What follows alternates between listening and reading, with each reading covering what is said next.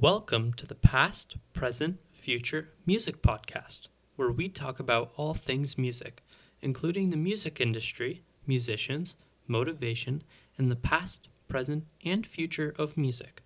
I'm your host, Patrick Farkas, and let's talk music.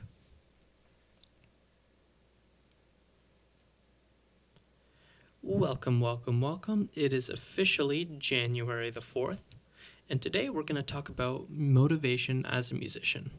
So, this is a very um, touchy, but not so touchy, I don't know, somewhere in the middle sort of topic for me because I truly believe in motivating musicians. And I really do love it when I see a musician that is totally motivated. You know, it just it hits different. Um, so, anyways, I'd like to start by talking about why I started personally. So, personally, I'm a drummer. If you didn't know, I'm a drummer from Toronto, or well, technically Mississauga, but most people around the world don't know that. So, anyways, I started when I was approximately eight years old, or seven, seven or eight, something like that. And um, I started by just sitting down. Originally, actually, my mom told me, go play something. And at that time, I had quite a few um, instruments to choose from. We had a guitar down here, we had a keyboard down here, we had the drums down here.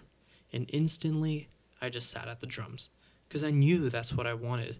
So I sit down there with these dusty, crappy drums at the time and these beaten up heads that don't even resonate anymore because they're so old, and this snare that at the time I couldn't even figure out how to use because the wires were all screwed, and this hi hat that was cracked, and all the cymbals were cracked. Everything was cracked. It was it was a nightmare, but I didn't know that. I didn't know that. I just thought that was normal. So I started playing, and I loved it. And you know, I loved crappy gear, sure, I can say that now. But at the time, nothing felt better, you know? And that's that's the joy of being a beginner. And sometimes I do wish I could go back and just remember the times when I would feel so excited, and I still feel so excited, but at that time it was something else when I sit behind the kit and I just practice. And I annoyed the hell out of my parents for sure. Of course I did. I annoyed the hell out of many people by playing because I played a lot and I played like crap. so that's sort of how it went and that's why I started. I started because I don't I don't even know. I just started because I loved it and I, I kept on loving it. And whenever I'm feeling down or unmotivated, I just remember I love this, you know. This is my this is my passion. I don't I only I ski. That's a passion of mine, but mainly drums. Like drums is really my passion and that brings me to my next point about what motivates me. And you know, what motivates me at the current level? You know, I'm talking a lot about when I started, but what about now? What about when you've been playing for eight to nine years? You know, and that's a great question. So, what motivates me at this time now would definitely just be, well, the fear of regret and the fear of failure. And also, I just want to be great that's definitely a thing. And I want this to sort of be my career. And that is sort of my focus now is how can I reach more drummers, more musicians, more people and more like everything. Literally everything around the world, you know, the internet has given us so much potential for good. And it, it really sucks to see all the bad that comes out of it when I learned drums off the internet and I will never be able to be grateful enough for the amount of education that the internet has brought me as a drummer. And even now, it still brings me so much education. So that's definitely what motivates me is like other people and wanting to show my talents to other people. Um, so all of us have goals. And I understand that people watching this may not be drummers after all, this is a music podcast, not a drumming podcast, right? So, our goals as musicians And even if you're not a musician, just your goals in general definitely will end up determining which route you end up going on, right?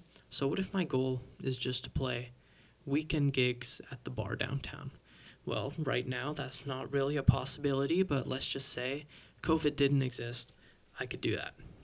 Well, then, my route of practice is going to be a lot different than if I wanted to be playing drums at Lincoln Center, you know? It's it's really what determines what level of what level of success we reach as musicians.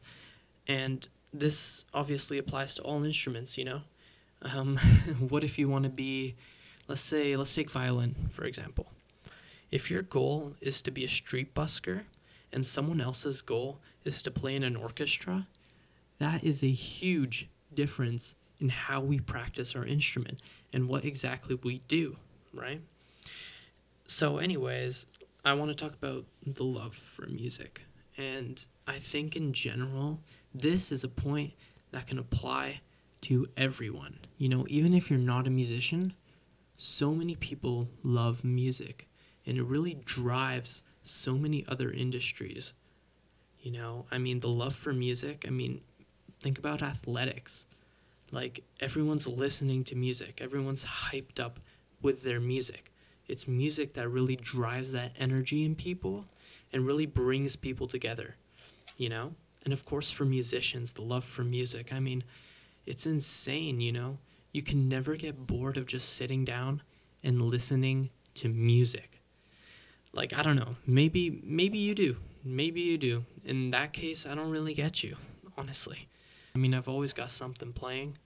I think the love for music is definitely um, a real thing, as I'm sure all of you know.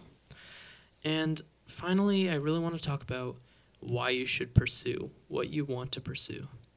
This is a big one. You know, this is a big one because I understand that people's families and people's lives can really affect this sort of thing. You know, hey, mom, I want to be a musician.